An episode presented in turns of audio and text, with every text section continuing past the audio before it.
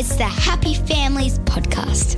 It's the podcast for the time poor parent who just wants answers now. I think sometimes as parents, we kind of feel like we've told our children time and time and time again what needs to happen. We go through that induction process, and clearly nothing is getting in because it doesn't matter how many times I tell her, we still end up with the same result. And now here's the stars of our show my mum and dad. Well, we've made it through day one of our children's first day at school, and uh, they were mostly happy, Kylie. Everything seems to have gone okay. Uh, this is Justin and Kylie Coulson. We are the founders of happyfamilies.com.au, and I'm the author of six books about raising happy kids uh, and, and the parenting expert on Channel 9's um, parental guidance. Uh, Kylie, uh, you are on Zoom with me today because uh, we're still trying to work out how we're selling our house and moving to the coast, and uh, we don't get to be together as often as we need to be. But the podcast continues. It's surviving, and uh, so are you. How are you going with the kids and me not being there for a few days each week? Well, they're now all back at school.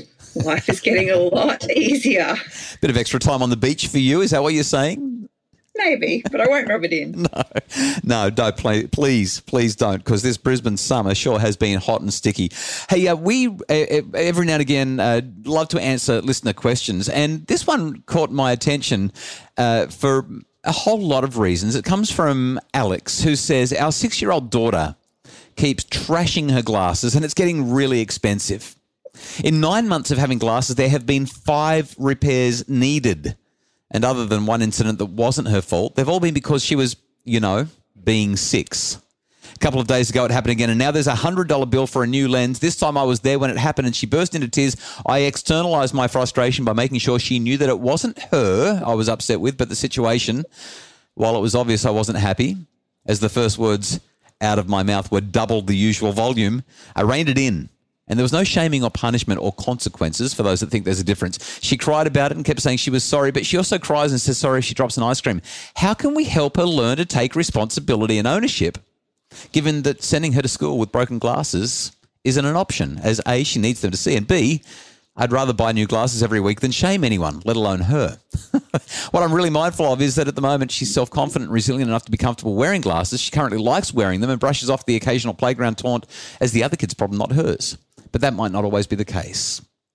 And and and so Alex is basically saying, what am I supposed to do? I could buy a dozen pairs online from Asia and not worry about it, but that seems to send the wrong message on many levels regarding personal accountability, buying your way out of responsibility, the ethics of disposability and environmental waste. I mean, this is a thoughtful question about a six-year-old who really just is having a hard time with protecting prescription glasses, which are expensive, Kylie we have our fair share of prescription glasses in our house, and we do have one child who we had to replace arms on her glasses no less than three or four times. Yeah. yes, that's right. Uh, what did we do?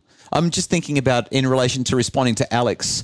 And uh, what's interesting, as I was reading it, I was actually thinking he was going to tell me that she hated wearing them and she was actually breaking them on purpose.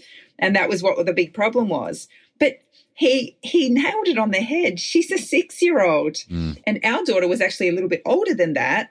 But when we actually watched what was going on, she was just being a kid. She was rumbling, tumbling with her sisters, and her glasses got in the way, and they cracked each time. Have you noticed that kids generally don't take responsibility for anything?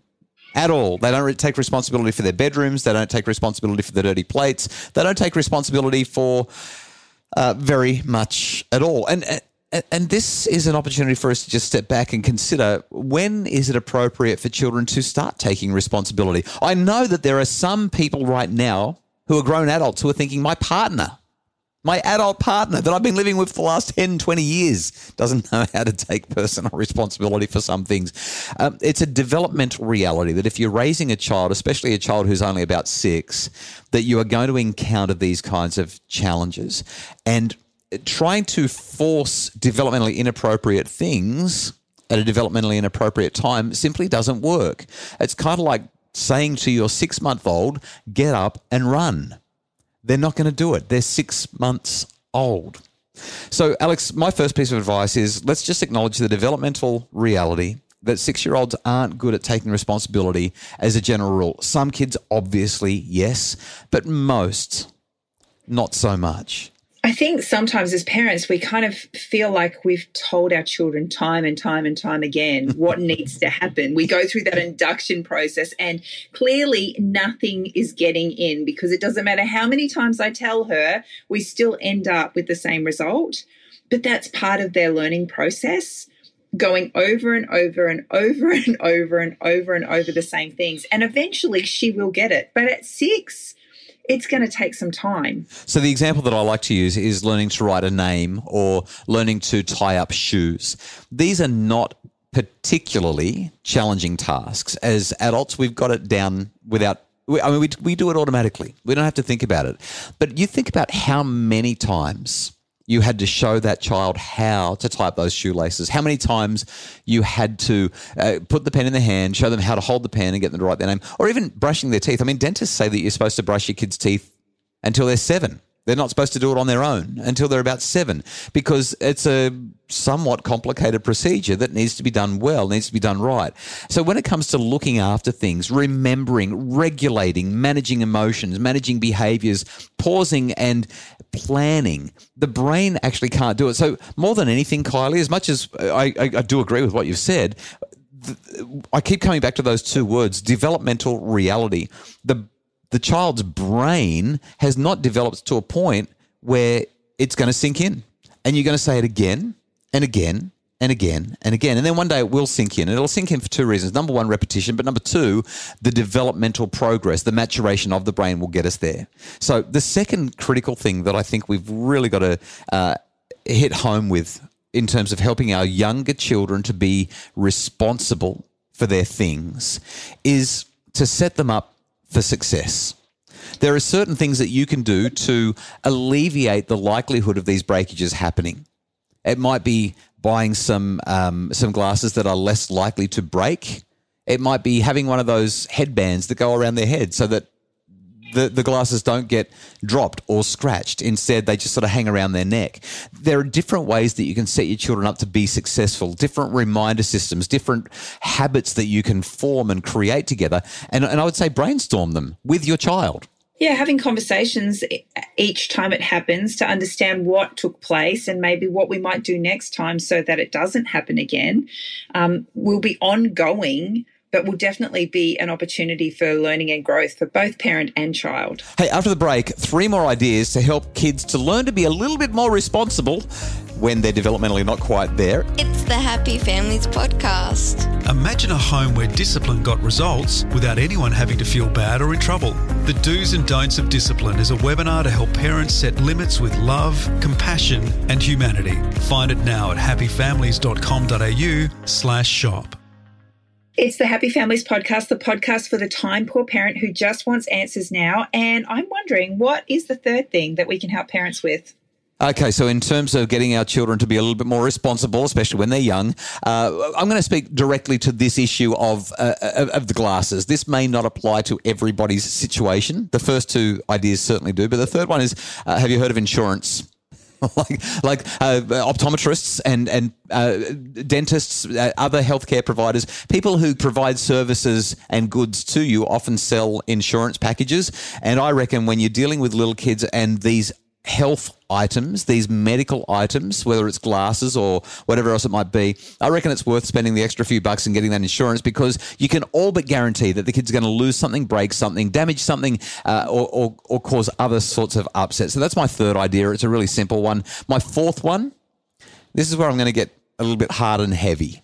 And I don't recommend this, especially as a first or second or even third option.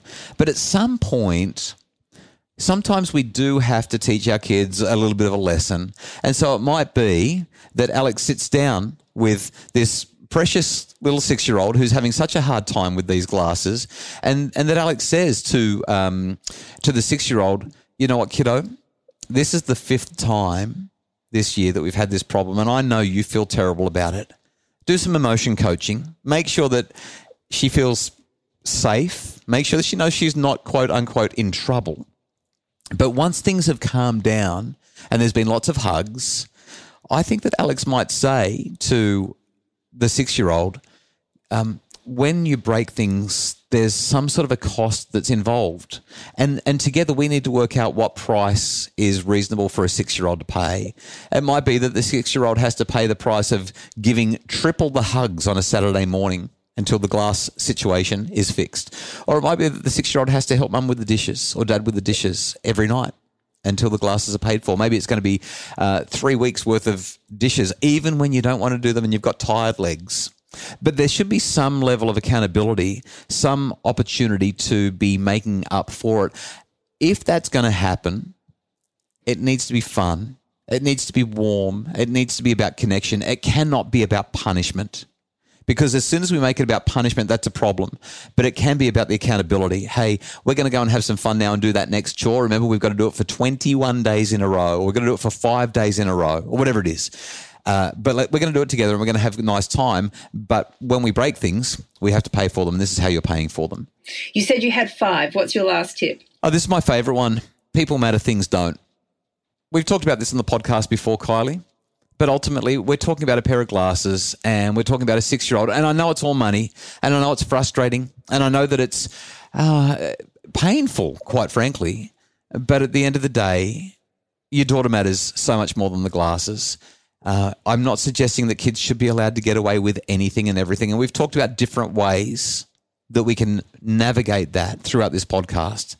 Ultimately, though, the central message needs to be even if a child has to pay something off, even if they've got to work it off, even if um, you've got to pay more money and all those sorts of things, people matter, things don't. If your daughter starts to think that the thing she broke, whether it's glasses or a, a, a, vase or a plate or a window, if your daughter starts to think that those things matter more than she, that's when we start to end up with some, I, I think, some really big connection challenges, some really big uh, issues around well-being and self-worth and those kinds of things, we need to let her know, no matter what, even if she's broken her fifth pair of glasses in nine months, we're not happy that the glasses broke, but people matter, things don't. And I would actually use those four words with my daughter.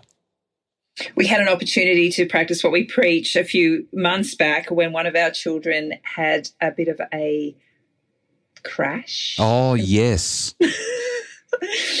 and we have a $2,000 excess on our insurance, and she had to come up with that money. Mm.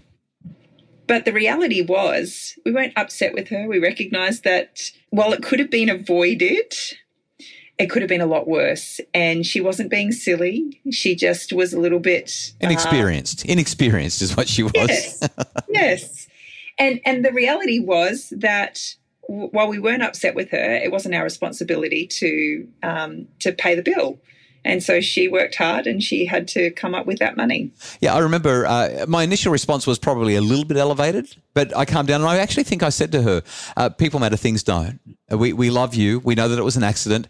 Uh, we're so sorry that you're going to have to pay the $2,000 excess. We know that that's going to hurt you but we want you to know that we still trust you and you're still welcome to drive the car. And, and, and, that's that's the whole message here. We love you no matter what. We love you if you break the glasses. We love you if you smash the car.